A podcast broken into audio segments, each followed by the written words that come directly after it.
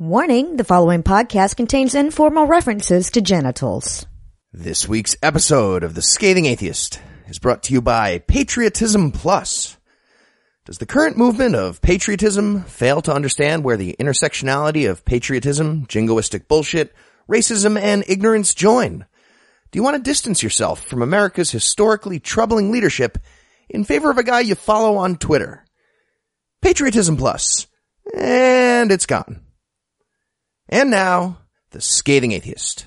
My name is Patrick, and I am a high school world history teacher in Akron, Ohio. My ninth grade classes are about to begin a new unit on the Enlightenment, in which they will learn that we did, in fact, evolve from filthy monkey men.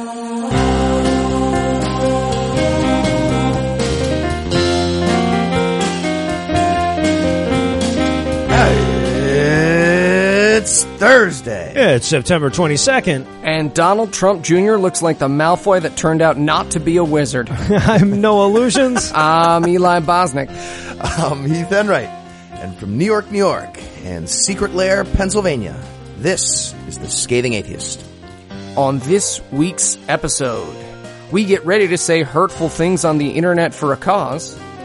A homophobic teacher tries out historical math instead of observational. and the Quran will continue to have words in it. But first, the diatribe.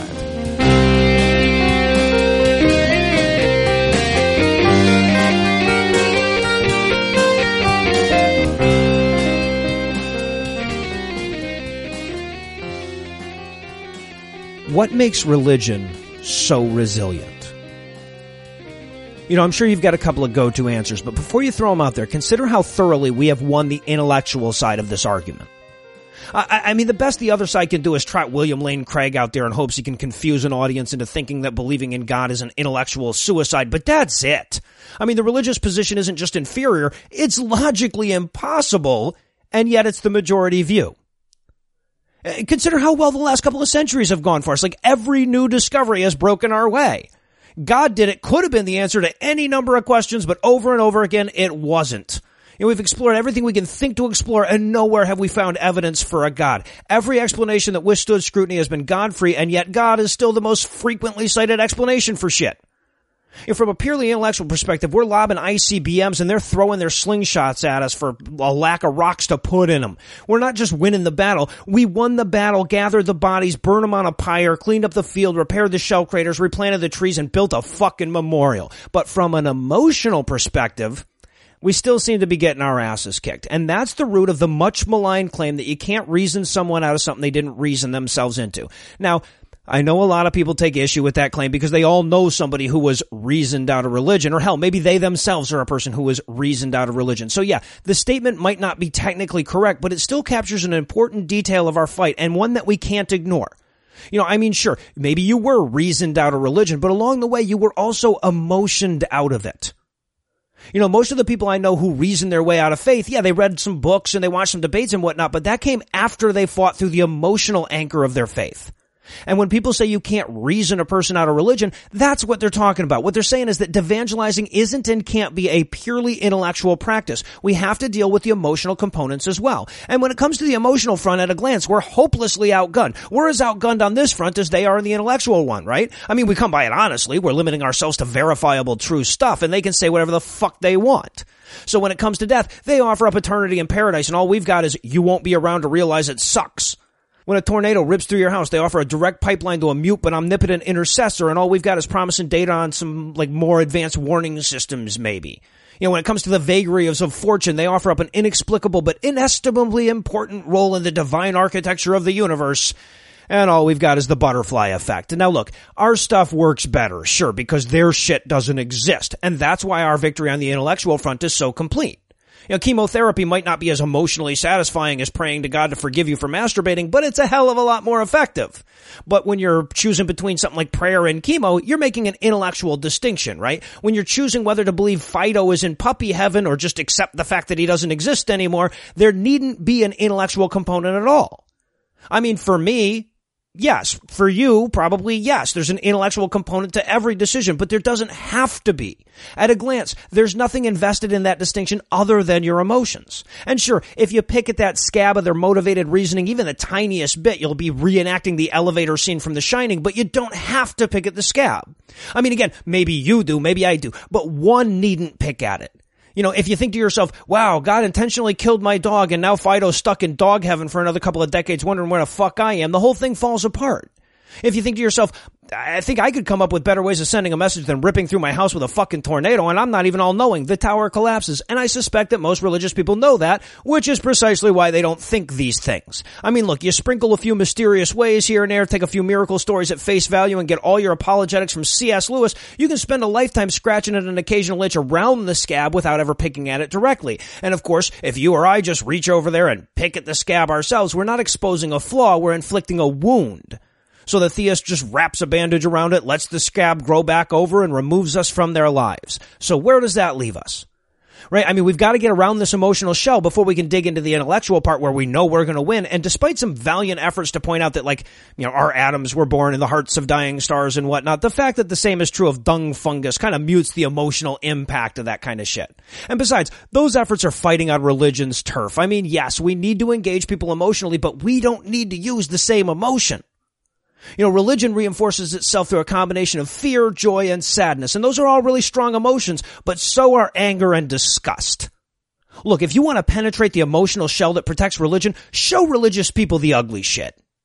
Show them the destitute people that charlatan preachers are taking advantage of. Show them the innocent children the pedophile priests are raping. Show them the artificial barriers they've erected in front of scientific and social progress. Show them a child trembling in fear of the devil. Show them a lesbian trembling in fear of herself. Show them the bombed marketplace strewn with the corpses of infidels. Show them the endless cavalcade of historical ills that were wrapped in holy text and ask them which matters more. All the lives ruined by the unaccountable authority of God or their comforting delusion about puppy heaven. They're talking about your Jesus. We interrupt this broadcast to bring you a special news bulletin. Joining me for headlines tonight are the bebop and rocksteady of blasphemy Heath Enright and Eli Bosnick. Fellas, are you ready to serve up a little turtle stew? Turtle stew is the old hole in the bottom of the popcorn bucket trick, but it takes commitment, damn it. It's not my fault you weren't ready for that. I told you I eat popcorn head first, no hands. You knew this. We're not doing this on air. Greasy. Heath Enright is no longer about later. associated with the podcast. Yes, he is. In our lead story, even the more so now that I know he bit you. Anyway, in our lead story tonight, according to a new study published by the Interdisciplinary Journal of Research on Religion, or IJROR, religion contributes at least $378 billion to the U.S. economy per year. This speculation on the monetary value of God's navel comes to us from Georgetown University's very own Dr. Brian Grim, who basically admitted that this was a useless waste of time designed to make his department seem numbery. The study was sponsored by Faith Counts, a group whose stated purpose is to make religion look less useless and when printed out can hold open a door like nobody's fucking business. Okay. Did you say three hundred and seventy-eight billion dollars? That's the lowest Billion estimate. Yeah. That's like two percent of our entire GDP. Like religion must have sent a lot of people to heaven last year. wow. And as we all know, uh, zero value added times lots of people to heaven that equals 378 billion. I Uh, guess uh, they uh, minimum. Did, did Yeah. out the math. and, Good. and we don't know that all that money's positive. I mean, how much of that is for Thai boy hookers? Does that get counted? Inquiring minds want to know. Some of this money crosses borders, people. Well, fortunately, I can tell you exactly how they arrived at those numbers. Okay, so first, you add up all the money donated to churches. Okay, so we're just counting money going anywhere as the economy. Yeah, well, that's what the economy Moving- is. Like moving my wallet from my back pocket to my coat pocket. Well, Count actually, that. it's even better than that because the next step is to add up all that money again when they spend it. velocity. So then you tally up all the money they pay to their employees minus the cost of their federally subsidized birth control, I'm assuming. Next, you add in all the money Americans spend on religious books, TV shows, movies, music, and food that won't anger God. And then you tack on whatever the fuck they could think of, including but not limited to the value of, quote, businesses with religious roots, end quote, which include like JetBlue and Walmart, like a percentage. You can't do that. And then, now, this is the most important step, right? Then you don't subtract out all the money we lose through their bullshit tax exemptions. In fact, Oh, that helps. you don't subtract out anything at all. Religion apparently has no cost. So according to this study, religion is valuable to the U.S. economy in the same way that I'm rich if you add up all the money I've ever earned and don't subtract anything. Wow. Well, in fairness though, you can't discount all those millions that trickle down to the occasional, uh, rape victim who gets some hush money. they spend, they spend. Plus all those SVU teams. Yeah, you got right, right. Boston Globe reporters. That's, that's job creation right there. Francis, 2016. Make America raped again. Yeah. right. And in no Cuomo news tonight, Representative Steve King, who's desperately trying to live up to the name of a white man whose terrifying words fill the world with imaginary monsters, showed Chris Cuomo his inner skeptic this week when asked about whether or not Trump's Let's go ahead and call it plan would apply to all families or just the stackable ones. That's a great Okay, well, obviously Steve King's never played gay Jenga citation needed. Oh, hashtag Steve King's never played gay Jenga. Please make that go viral. Please. Please make that go viral. I just want him on CNN being like, I, I have two. I'm, t- I'd have to look. just Anyways. a tip, just a tip. Jenga! So Cuomo asked him about that, and King responded that when he said families, he meant natural ones. You know, the, with the oh. three kids by two different mothers, one of whom is an odds-on bet you're fucking, like Donald Trump, he, he- as the Bible intended. That's what he meant. That's what he meant. Okay, okay, wait. So Trump's economic plan is is tax breaks for the straights. That's that's Donald Trump moderating, y'all. Soak it in. It's like seeing a snow leopard in the wild. However, it looks like Chris Cuomo actually found Matt Lauer's balls and decided to make use of them, pointing out that there have been several studies that parents of gay kids do just as good a job as straight parents in between all the scissoring. Yeah, and uh, just as good is a really nice way of saying uh, gay parents are very clearly better. Wait, yes. Which uh, shouldn't surprise anyone, considering most of them need to find a moistened bint to lob a scimitar at them before they can legally adopt a child. So they're dedicated. When you can snatch the pebble from my hand. well, King, who, if you'll remember, also applied his skeptical skills as to what anyone except white people had ever done for the world, Yes, fired yes. back, saying, actual quote, I think I'd need to look a little further into some of that research. And you know, we got down to the global warming argument and found out there was another side to that equation uh, too. but end the- quote. Uh. So yeah, he just wants to see the data. He's Oh, just yeah, asking questions. Yeah, yeah. I'm guessing he finds uh, similar answers to the ones he did on global warming, namely, just because I'm stupid and wrong doesn't mean I'm not entitled to my opinion. That's Yeah, it does. the Republican fucking tagline.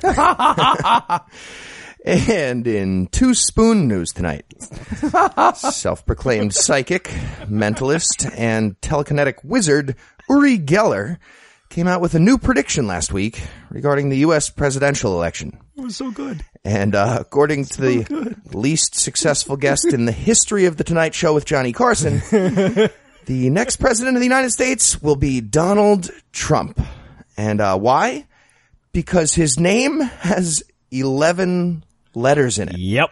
You know, he. That's I don't it. do stories about podcasters who turned evil and gave all the other podcasters bad name. Just saying, it's fucking bullshit. fucking bullshit. We had Moishi on the other. Anyway, so it's not just God giving us uh, cloud signals now. This is exciting. It's also the magical powers of the number 11.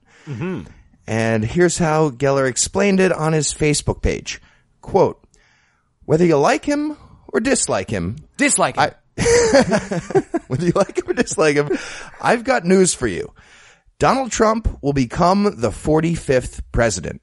Uh-huh. 11 is a very powerful, mystical number. End quote. Ooh. And then, and then he lists five U.S. presidents with 11 letter names. Those would be Barack Obama, George W. Bush, so already cheating, uh, Bill Clinton, uh, it's William, Jimmy Carter, James, and John Kennedy. Now cheating Wait a minute. the other yeah, way. that's right. And uh, yeah, apparently he also forgot about uh, Richie Nixon, Ronnie Reagan, and also Herbie Walker right after that. I don't know why he didn't name all of them. Uh, which is totally stupid because Hilly Cleese totally has 11 letters. then again, so does Gary Johnson. Oh shit! And one of them knows that Aleppo isn't a dog food. Twice a day. And I do believe it was Abraham Lincoln who said that no 14 letter name person would ever be elected president. or maybe that was Martin Van Buren, Franklin Pierce, Chester A. Arthur, Teddy Roosevelt, Warren G. Harding, or Calvin Coolidge. But it was one of them. One of them said that. You made up those last two. Not.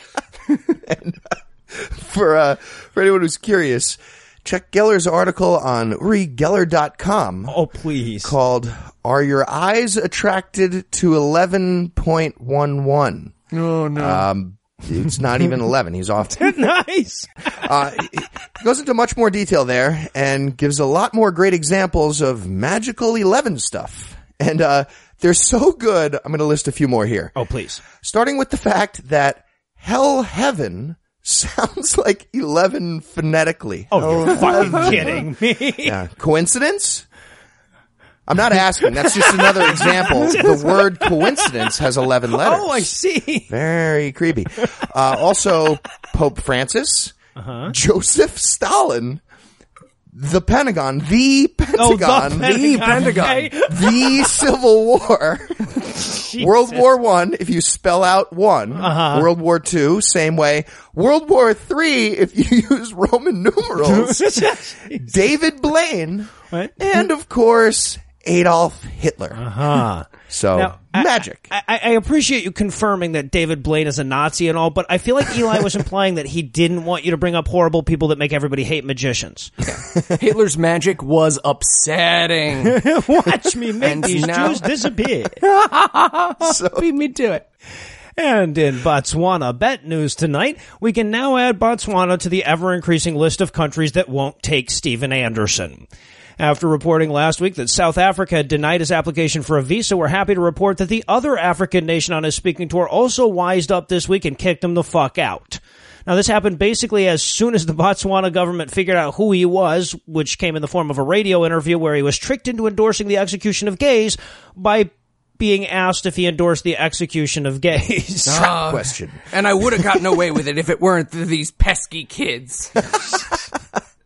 Okay, well, now I want someone to pull off Steve Anderson's face. Like, well, not because it's a mask. I just want someone or Steve Anderson. Like, I just want his face off, like, for no particular purpose, just off. Oh. Now, I have to say, this radio interview was amazing. Okay, I saw the transcript, I, I, and it was like the interview was just trying to get his gotcha question in quick before Anderson just volunteers that he's never read a magazine. Okay, at one point, Anderson is trying to. I don't know, walk back some of his more disgusting comments, but it only holds for the first half of a sentence. He says, he's, he's being asked about his, his comments in the wake of the Orlando shooting. He says, quote, I did not approve of a guy going in there and just shooting up the place, but I said I would not be sad about it or mourn about it because the victims were disgusting homosexuals who the Bible says are worthy of death, end quote. Now, it managed to get even worse when he was asked directly if he was a hate pastor. His actual response was, quote, I do hate homosexuals. I only hate homosexuals, though. I do not hate other people, only homosexuals. end quote. Followed by, am I nailing this? I feel like I'm nailing this. Do I sound like Nazi Dr. Seuss? perfect, perfect. That's what I'm going. I do not like them eating steak. I do not like them buying cake. I do not like the gays Sam I am. oh, go fund me that children's book. Elsie, yeah. And I I don't get to say this very often, but you know what? Hats off to Botswana. Hats off Yeah. to Botswana is the name of Heath and I's two-man flapper musical. For those of you who haven't seen That's it, off with to Y. Botswana. Three, So- four, Sure three, did four. make us proud. Oh, guys, come on. Not that much visual humor on the audio show. Now, Fuck that. They didn't come to the live show. This is extra punishment. I was twirling a cane there. That was pretty Charles, awesome. I'm in was pretty good. That was pretty good. Box so, steps. No, so like after like the, the the nation of Botswana here, before this motherfucker's even done with this radio interview, has sent some government folks round to pick him up and kick him the fuck out of their country. Now, for his part, Anderson denies that report, which came directly from the president of Botswana and claims that he left the country voluntarily. He just, I guess, made friends with a lot of federal police officers that wanted to see him off forcefully, I guess. He's the guy getting kicked out of a club. It's time to leave anyways. Time to leave anyways. I was gonna go to my room anyway and play my toys. I'm glad. I wanted to lie down out here for a bit. Thank you for setting me down in the gutter. And in Watch a Cock Work Orange news tonight, Dave Hall believes himself to be the main character in a god awful movie. Doesn't which is he? why he was suspended from work at his Illinois SSI office for two days without pay this week for refusing to watch an LGBT inclusive workplace training video. Hall, who is shocked, I'm sure, that he's not currently being taken to court by the ACLU, called the training video about not making the workplace terrible for gay people, quote, an abomination, added, you can't be a sort of Christian any more than you can be sort of pregnant. End quote. Which is ironic because Hall, if you click on the article, very clearly looks both. But not like glowing pregnant. Third kid. No need to pack a go bag kid. I'll smoke if I want to pregnant. You know what I'm saying? Tweety bird pants pregnant. And honestly, he looks exactly like Peter Griffin got a third dimension. Doesn't he? Yeah, just anaphobe, like just like that. All I could think of was reading the story. I really want to see this guy get attacked by a chicken. I just please have a chicken attack him. Well, and and two, look, the only reason you can't be sort of pregnant is because assholes like him block the entrances to Planned Parenthood. So I feel like that analogy breaks down on multiple levels. Yeah, that's fair. Hall, who works in information technology, has hired a lawyer and plans, Reed hopes, to go to court over whether or not he needs to watch the video. But he takes issue with the fact that the agency is making anyone watch the video in the first place, saying, quote, we have never done that for another particular class of people. We haven't done it for veterans, the disabled, blacks, Hispanics, or anything else, end quote. Not adding, most good guys in stories use the term blacks, right? Is blacks what they like to be called? Not black people, but blacks? History will look back fondly on me in my opinions. oh, y- yes, yes. Uh, and I feel like we need to point out, like, look, this isn't, they're not asking them to watch gay porn. It's a video that features human beings that will later not fuck people of the opposite gender. Right? It was described by his employer as nothing but, quote, tips for increasing cultural awareness in a diverse and inclusive environment, end quote. So while we try to figure out a way to get Hall to try just the tips just to see how they feel, we're going to hand things over to my lovely wife, Lucinda. We need to trick him with a bowl of soup. A man wrote the Bible. A whore is what she was. If it's a legitimate rape, makes you a slut, right? Cooking can be fun. Hey, I'm proud of a man. This week in misogyny.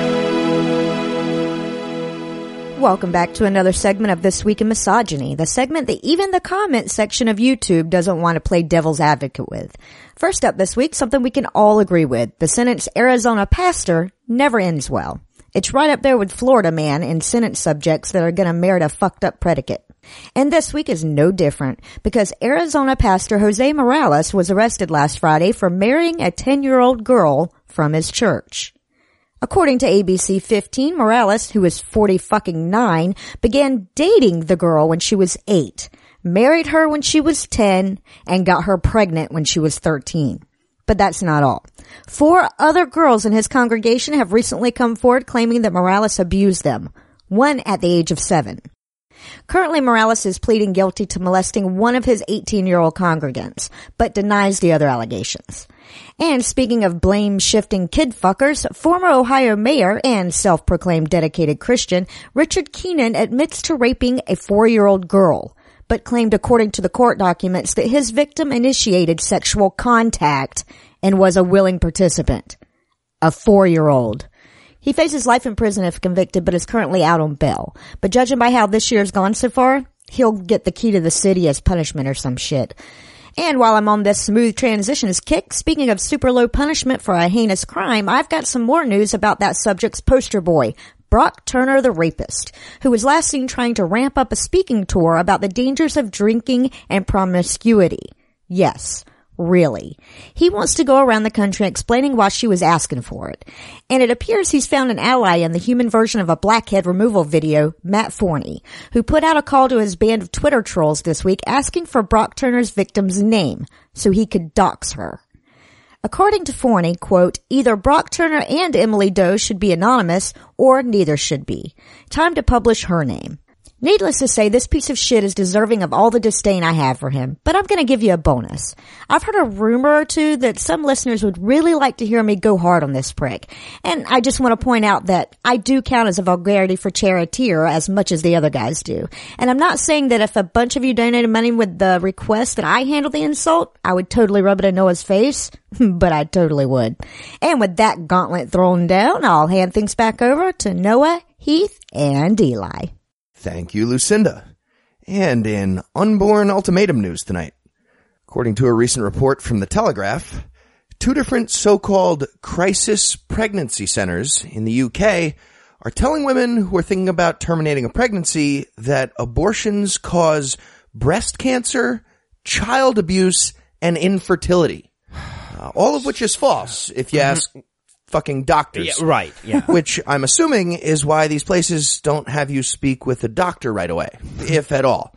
Instead, you get a propaganda speech from someone at the front desk, usually a British version of the monster energy drink lady that Eli almost caused to light herself on fire at Reason Rally. Guys, I'm just saying, we put a wig on me, we hook up the mic, we're going to England anyway. I'm just saying. Dude, I, I'm not doubting your sincerity, but that is the seventh time you've proposed something that requires you to wear a dress and hose in England. I just want to look nice for Marsh. He's pretty fuckable. He's pretty hot. Yeah. So, uh, we got this story thanks to undercover reporters who visited two of these pro-life activism facilities and recorded conversations with the staff. At a pregnancy center in Luton, they were told that abortions are linked to breast cancer, which False. is No, yeah. absolutely false. and at a location in London, they were told that you would become about 25% more likely to have a miscarriage in future pregnancies. Falsity false. Indeed. and also that removing a jizz puddle makes it psychologically easier to later beat the shit out of a young child was also mentioned. Now, to be fair though, there is a proven link between puddles of jizz and beating the shit. So that, I think I see where they're getting that. And I think we need the actual quote here. They say that this was because women had to break, quote, natural barriers that surround the child that you don't cross, end quote. So Oh. th- their argument is, once you kill your child, your thirst for blood can never be quenched. right, right. Once he's tasted man flesh, exactly pregnant women are like the bear in the edge. Got it. Oh, if we've said it once, we've said it a thousand times. Pregnant women are like the bear in the edge. No illusions. Okay, so to close it out with two quick points here. First of all, uh, suck it. Pro-choice journalists can do sting operations too. Yeah, hells yeah. And we don't have to edit the recordings like a fucking Andrew Wakefield data set to make our point. Uh, all we have to do is use the phrase take care of it in the wrong way with the wrong tone. These people start spouting lies. And, uh, here's the other thing. Even if all that stuff they made up was true, uh, threats of child abuse and infertility uh, probably isn't the best way to scare women who are actively trying to not become mothers. That's just dumb strategy. Learn to play. Oh shit. And in Flat Bottom Worlds news tonight, former Pennsylvania American Atheist director and current delusional whack job Ernest Perce V's attempt to close the gap in the market left by TimeCube.com closing down was brought to our attention this week when two atheists noticed a minivan in a local supermarket parking lot marked Checkmate Atheist YHWHS Flat Earth dot com. Oh, hard to believe nobody was squatting on that one. Right? Okay, well, I, I checked out the site. Oh yeah. It's- And uh, I'll admit it does thoroughly debunk the atheist argument from uh, Oblate Spheroid, which is a powerful argument. But I feel like his logic isn't quite airtight in uh, a couple other sections. For example, um, the Holocaust did happen. Yes. That, Mhm. uh, that's probably a good place to start if we're looking for a new angle, you know, to argue back against Mister the Fifth. Skeptic. Uh, so the website, which again I cannot recommend enough going on, is Ernst's project to prove that the Earth is flat and includes, among other insane what should be poop scrawlings, several YouTube videos claiming that planes fly above the sun, Yep. that his children are in danger because they know the truth, and more importantly, videos of him actually discussing these ideas with his kids. Like an episode of Bill Nye after a four day meth vendor. Just, Billy, tell him what you know. Tell him the real truth, Billy. Lay it flat. Well, they are in danger. then. And uh, check out JesusWasNotAJew.org if you're interested. That's the uh, website we're talking Yeah. about. But either way, we should probably squat on MLKWasNotANegro.com just for spite, because you know, you know he's going to want He's that at some point. it. Yeah. Squatting on MLK is a very specific genre of pornography that I own almost all of. No, you- We've literally done a 30 seconds about that porn genre, by the way. Episode 50, if you don't believe me, and that's unlocked now. And by the way, if you go to his site, and, and we'll have it linked at the very top of the show notes, be sure to side scroll as well. If you only go up and down, you're missing all the best insanity. Yeah, it's goes true. on forever in every direction. The whole site is really a gem, but this part of his bio is my favorite, if I may. Quote, I was employed by Israel to anger the nation against Islam, all caps. then I received revelation from Ruach HaKodesh of you directly. Since then, my life has been a living hell. I've been in supermarkets and people fall down and cry out in front of me that they have found Ruach because of my website. Some people get mad at me and shout and scream. Teenagers have asked me about the flat and stationary earth in bewilderment and have renounced atheism. Let me tell you this. Everything I thought I knew was and is completely wrong. End quote. Well, I'm convinced that everything he thought he knew was and is still completely wrong. That's, yes, that's what he You think weird moment of clarity there, or just like got lost in his own sentence? I've been there. want to see teenagers renouncing atheism. That has to be awesome. And finally tonight, in big gay algebra news, according to recent reports out of the UK, the Royal Grammar School in High Wycombe was very politely scolded by the non-bigoted part of British society when it was discovered that they gave students a math test with a homophobic word problem Yep. and uh, not that this should matter, but we're talking about a public school, uh, an all boys public boarding school in England where the headmaster wears long flowy robes like Dumbledore. So obviously there's no place for heterosexuality there. It's inappropriate. It's inappropriate. Preaching heterosexuality in an all boys school is like teaching fasting at an all you can eat buffet. And uh, yeah, so i- if you're wondering how numerical calculations could have a hetero bias, uh, that's good. You should be because that's fucking crazy. Hardly any of the numbers are gay. Oh, disagree. Imaginary numbers are pretty gay. All of them. Yeah. I guess, uh, but they can multiply. That's real. that, that part's real. Okay, sure, but palindromic numbers go both ways. Uh, at least they're binary, is what I'm saying. So tired of your binary erasure. Every time I edit, All right, so uh, here's how they managed to hate gay people in a math problem. You ready? Okay. Uh, first, they allowed a homophobic Christian asshole who used to work there to volunteer as a temporary math teacher. that's that's the And start of your problem. yeah, good start. And this person decided to reinstate his biblical math curriculum. and here's the actual question So fucked up. that appeared on a test in 20 fucking 16. In Quote, the UK, no less. if in a town 70% of the men are married to 90% of the women, parentheses, and each marriage is between one man and one woman as God intended when he made humans male and female, what percentage of the adult population are married?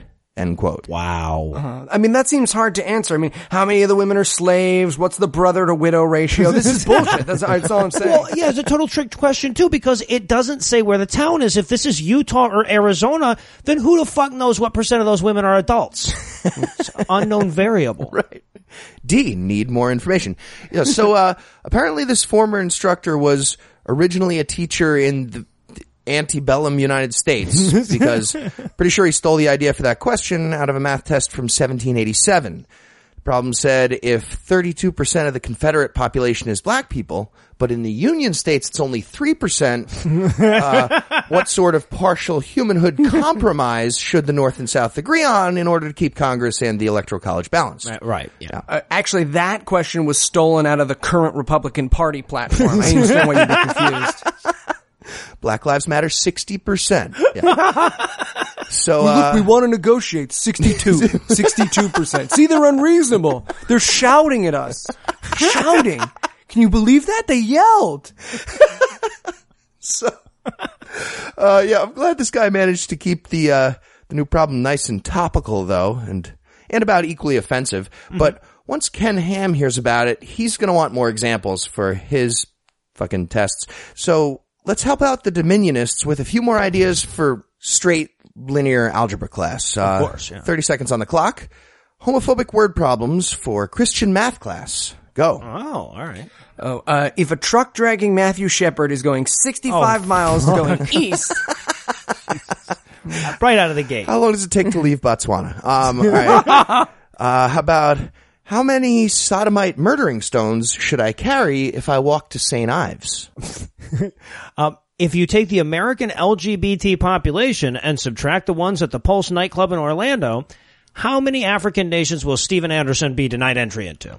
oh, bringing the Botswana back. I like it. Uh, for every five Starbucks lattes John makes, he puts faggot semen in two of them. If Bill orders 15 lattes and drinks one at random, what are the chances he's gay now? oh, that's a good one. I, I've already Yeah, figured it up in my head. Yeah, no, that's good. Again, Camp Quest will not return my calls, and I've just, I don't want to get into it. All right. Um, how about uh, how about an exponential growth thing? If uh, if a conversion therapist cures one gay person on January first, and then two gay people the next day, and then it doubles each day for the rest of the month, uh, how long before there's no more AIDS? Are you trying to distract me from a deadly plant virus? That's what I really. I feel too. That's just for the GAM Patreon. All right, I got an algebraic one. NC plus HB2 minus NCAA equals minus HB2. Solve for the sake of Pat McCrory's floundering reelection bid. What lawsuit? That's fun. funny. You guys are funny. Uh, 25% of the class is gay. 40 are girls, 40 are boys. Of the lesbian, which one's the boy? All right, I got another uh, velocity thing. Um, All right, all right. i- If one gay person leaves San Francisco driving 60 miles an hour, and another leaves New York driving 70, where's the last place each of them can legally purchase food before traveling through fucking Rifferstan? Rifferstan, I like. I like. and now that you say that, I feel like I need a pause to celebrate our escape one more time. So we're going to close the headlines right there. Heath, Eli, thanks as always. Metal Gear Solid 5. I was just sure it was going to be gay Jenga. And when we come back, the will have not gotten any more interesting.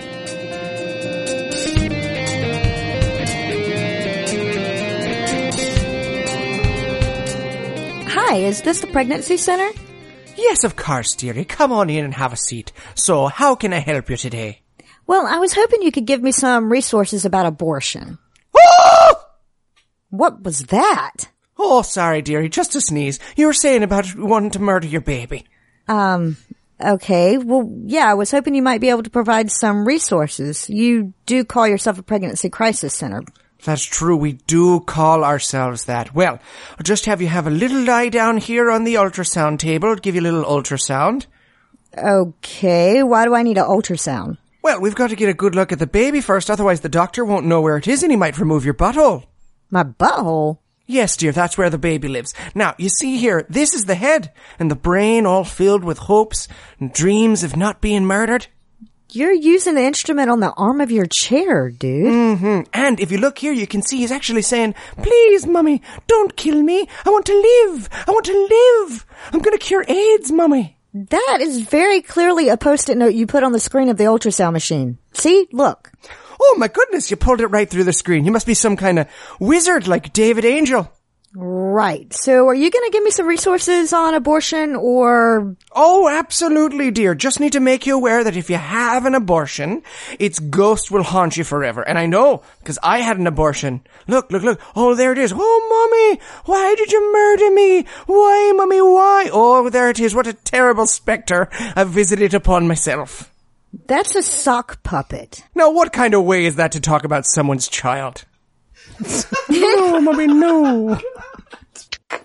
Hey folks, for those of you who missed it last week, just want to remind everybody that we're currently running our second Vulgarity for Charity fundraiser. It's a chance for you to have us, the guys over at Cogdis, and possibly a guest roaster give you someone in your life the tongue lashing they deserve. Guest roasters include Andrew Torrez and Thomas Smith of Opening Arguments, Callie Wright and Ari Stillman of the Atheist Manifesto, Tracy Harris of the Atheist Experience, David Smalley over at Dogma Debate Radio, and more folks yet to be announced. As of this recording, we've already raised over $8,000 and the outpouring of support has been so overwhelming that we've decided to extend the deadline to donate until the 30th of September. So again, if you want to play along, all you need to do is make a donation of $20 or more at modestneeds.org and then send proof to vulgarity for charity. That's the word for, not the number at gmail.com. Again, vulgarity for charity at gmail.com along with who you'd like us to roast.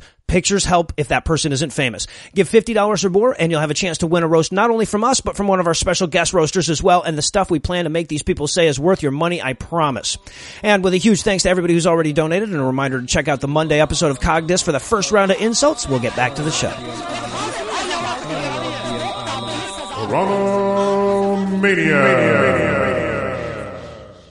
I want to start off this segment with a little bit of advice for all our Muslim listeners. See, a lot of Christians think the Quran is a wall to wall blood fest about proper Jew boiling technique, but a lot of moderate Muslims are making a concerted effort to explain to the world that that's only part of their book. Now look, after reading more than 80% of this book, I can say with certainty you're better off with this misconception. Look, Muslims, let people think your book is badass and evil because if they look past the murdery bits, all they're going to see is definitive confirmation that some schizophrenic yelled at a guy with a pen for 23 years. Yeah, and not in a good way, like No. John Nash. Yeah, Muhammad never quite managed any uh, Nobel quality stuff, no, did he? no. Also, that reminds me, it's been a couple weeks since I told the guy who sent us the apologetics email to go fuck himself. Fuck you, dude. Check. And of course, fresh from pouring over our wedding vows to see if breakdown holy books on a tri-weekly basis is actually there is my lovely wife Lucinda. Lucinda, welcome back. And you clearly wrote that with a crayon after the fact, by the way. I just said it was there. I never said how long it had been there. So why don't you start us off with Surah 41, the Surah whose name doth protest too much, alternately titled Expounded, Explained in Detail, Clearly Spelled Out, Revelations Well Expounded, and I'm the awesomest at writing books. And we learn early on in this one that Muslim God isn't taking any shit off of vapor. In, in verse 11, in verse 11 he says, He turned to the heaven when it was vapor and said to it and the earth, Come willingly or unwillingly. They both said willingly. He was going to rape the vapor. Yeah, the least rapey thing God has done in a holy book to date. Two points. Yeah, Right. right. If they both came, the willingly part seems redundant. Plus, he's creating the universe here. Can't give him a hard time for just like two days of action, and it's been Oh, nothing but good behavior since. Anyway, um, what about re- God's swim times? And then, uh, then God made the stars, so if any demons show up, he can attack them with star missiles. Yes. Yeah. So apparently Reagan stole that idea from the Quran. and then we get an awesome new image for Judgment Day. It says when evildoers approach for judgment, quote, their ears, eyes, and skin will testify against them for their misdeeds. End quote. And how can you not literally picture somebody's eye with a little mouth going, he jerked off in the shower and made me watch? Some eyes, some ears, stupid ears. Foreskin gets all mad. I can tell you firsthand, firsthand about everything that happened. You wouldn't believe what I've been going through. Well, there's your out right there, guys. Just line up behind me and you'll be standing in line for all eternity. yeah, right. Yeah, exactly. Please stop talk. Stop. It's fine. Just go to hell. Then- no, my elbow's still talking. There's so many chickens in that coop. So many chickens in that coop. Sorry about your elbow. But. I mean, but mm. doesn't this also show what a half-ass God Allah is? I, he can't even keep track of shit without asking your skin and your eyes what you've been up to. Get some omniscience, asshole. right? And, and then we close on a classical bit of, well, if they doubt my claims, I'll claim them again argumentation, and this one is over. Yeah. On nice to to have everything so clearly expounded. And then we're off to Surah 42 titled alternatively Life, the Universe, and Everything. But not really because this book sucks. So it's called The Consultation. Yeah. and apparently this is where God revealed to Muhammad that he needed to go take over Mecca. And again, and again, if you want a clear idea how limited the scope of Muhammad's knowledge is, he refers to Mecca as the mother of all cities. Yeah. Yeah, Constantinople, Baghdad, Beijing, and Ogallala, Nebraska. Oh man, how great would the Hajj be in Nebraska? Just, Run, damn it, it keeps you warm. They'd be They do have no Jews here though.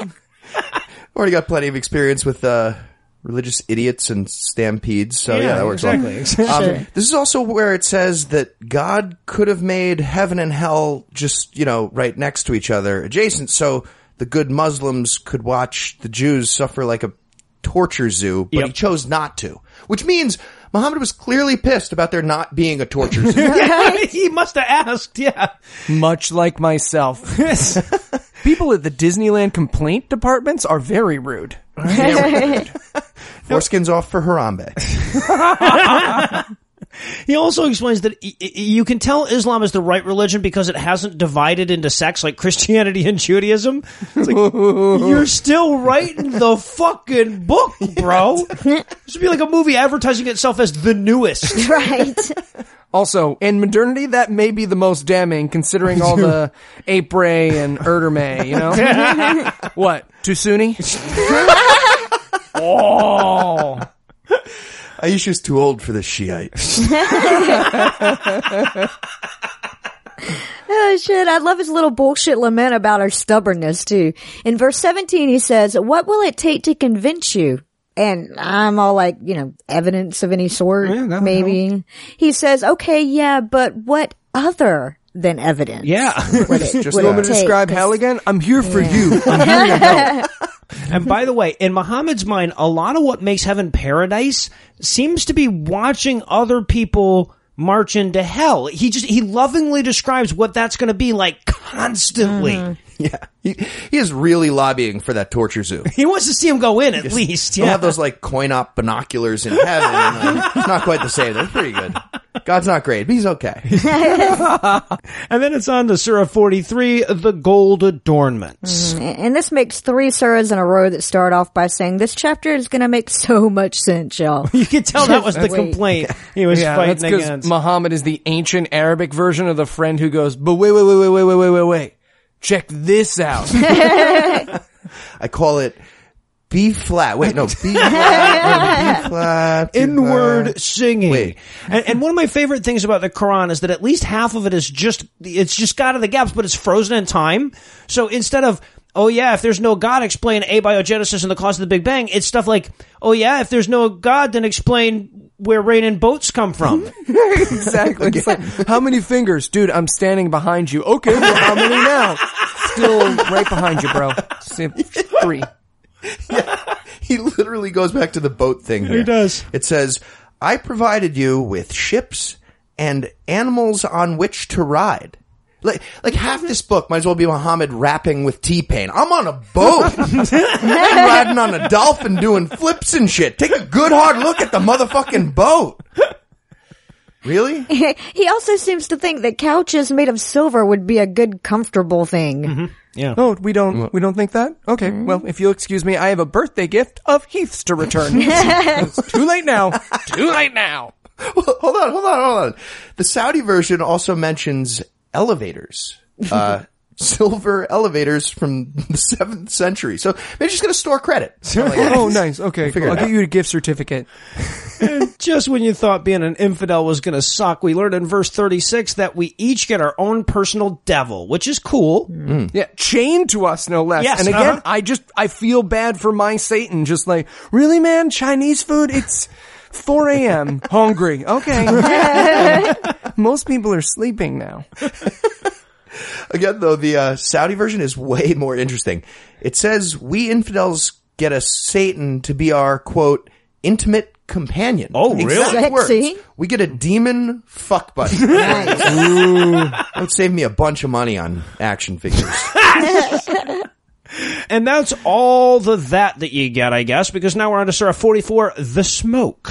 Yeah, and apparently the smoke in the chapter title refers to a day when God will prove he exists by sending clouds of smoke from the skies, also known as clouds, which will envelop the people. So there will someday be fog. Yep, that's That's his big opening prediction for Surah 44. Yep. There will be fog. Yeah.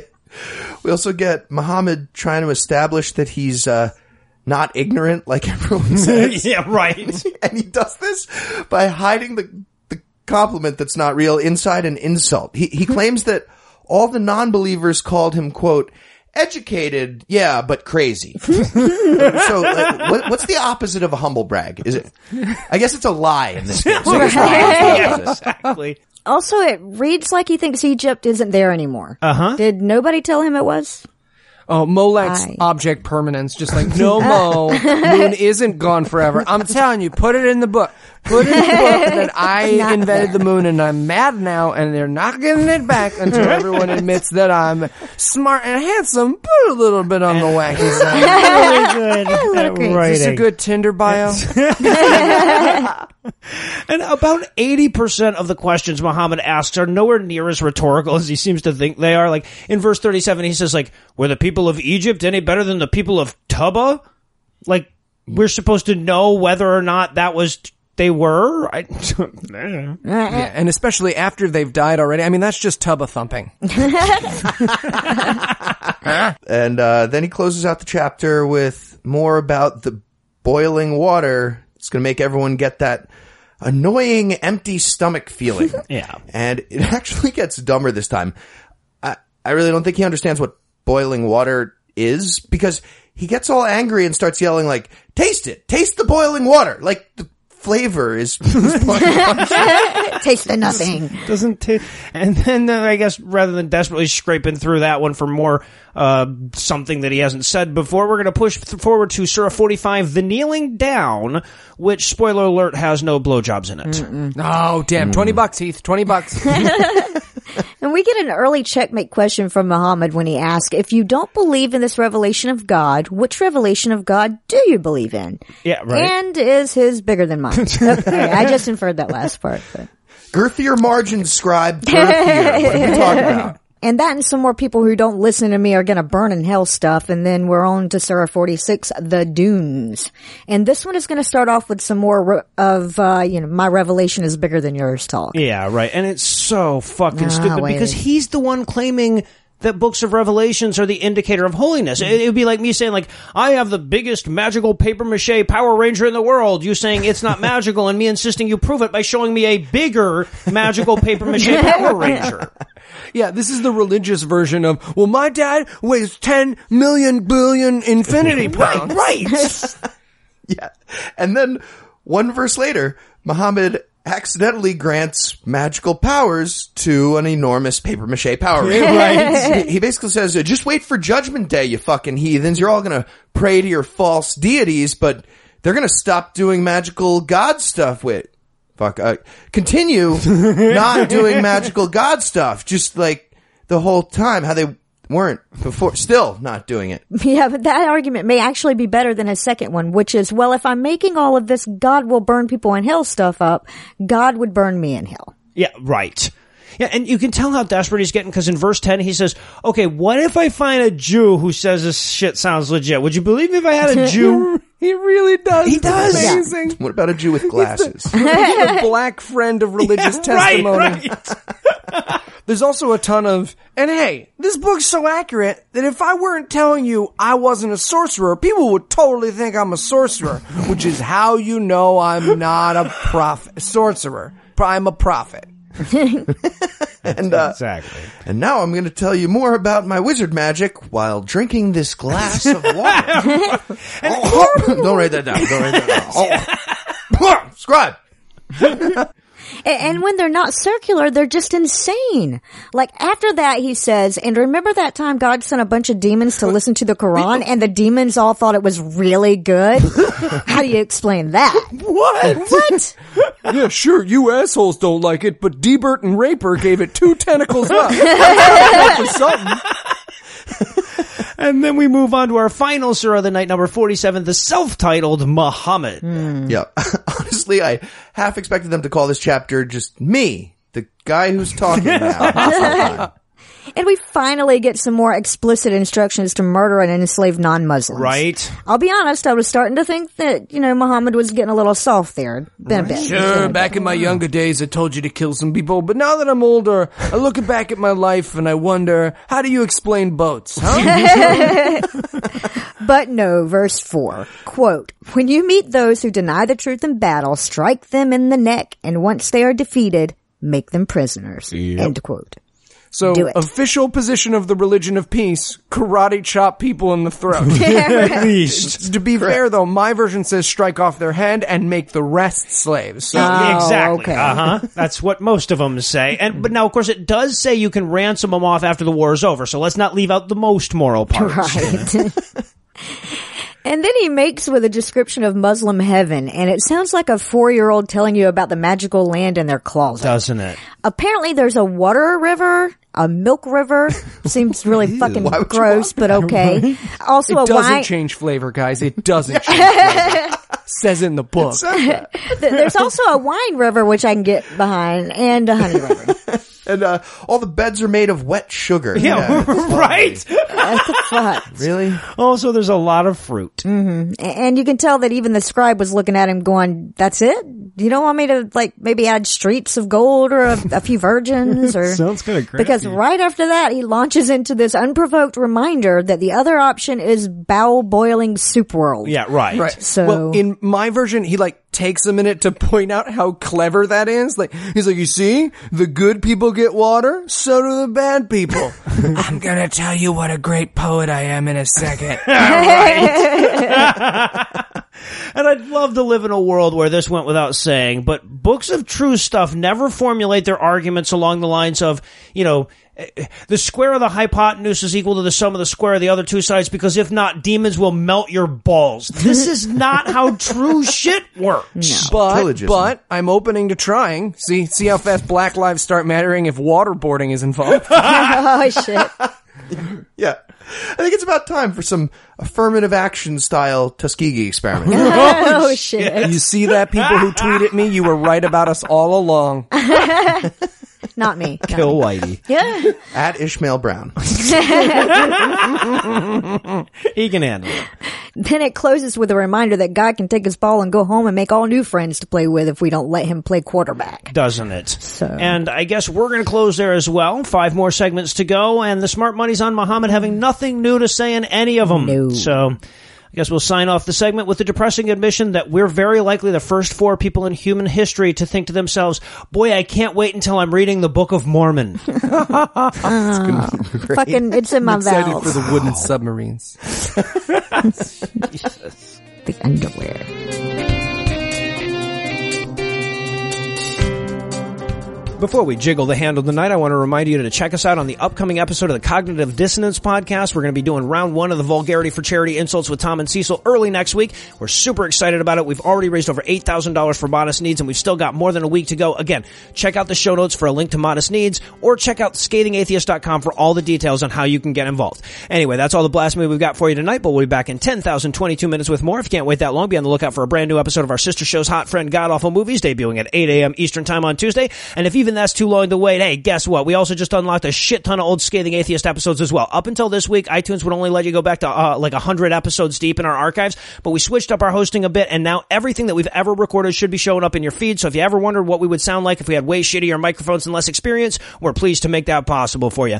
Obviously, this would be a sad excuse for an outro if I didn't thank Heath Enwright in advance for going easy on me in our week three matchup. Just lost Abdullah, bro.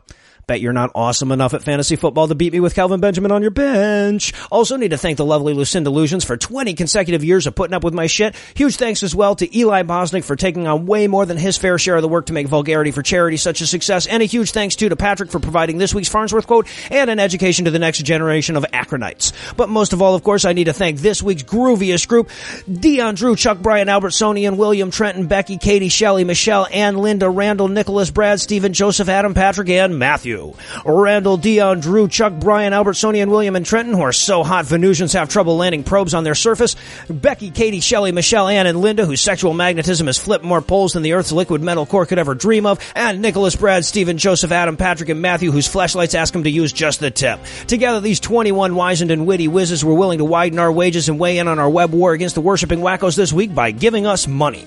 You too can give us money. You can make a per episode donation at patreon.com slash scathing atheist, whereby you'll earn early access to an extended edition of every episode, or you can make a one-time donation by clicking on the donate button on the right side of the homepage at scathingatheist.com. And if you'd like to help, but you spent all your expendable income donating to families in need at modestneeds.org, good on you. Like where your head's at. If you have questions, comments, or death threats, you'll find all the contact info on the contact page at scathingatheist.com. All the music used in this episode was written and performed by yours truly, and yes, I did have my permission. My butthole? Yes, dear, that's where the baby lives.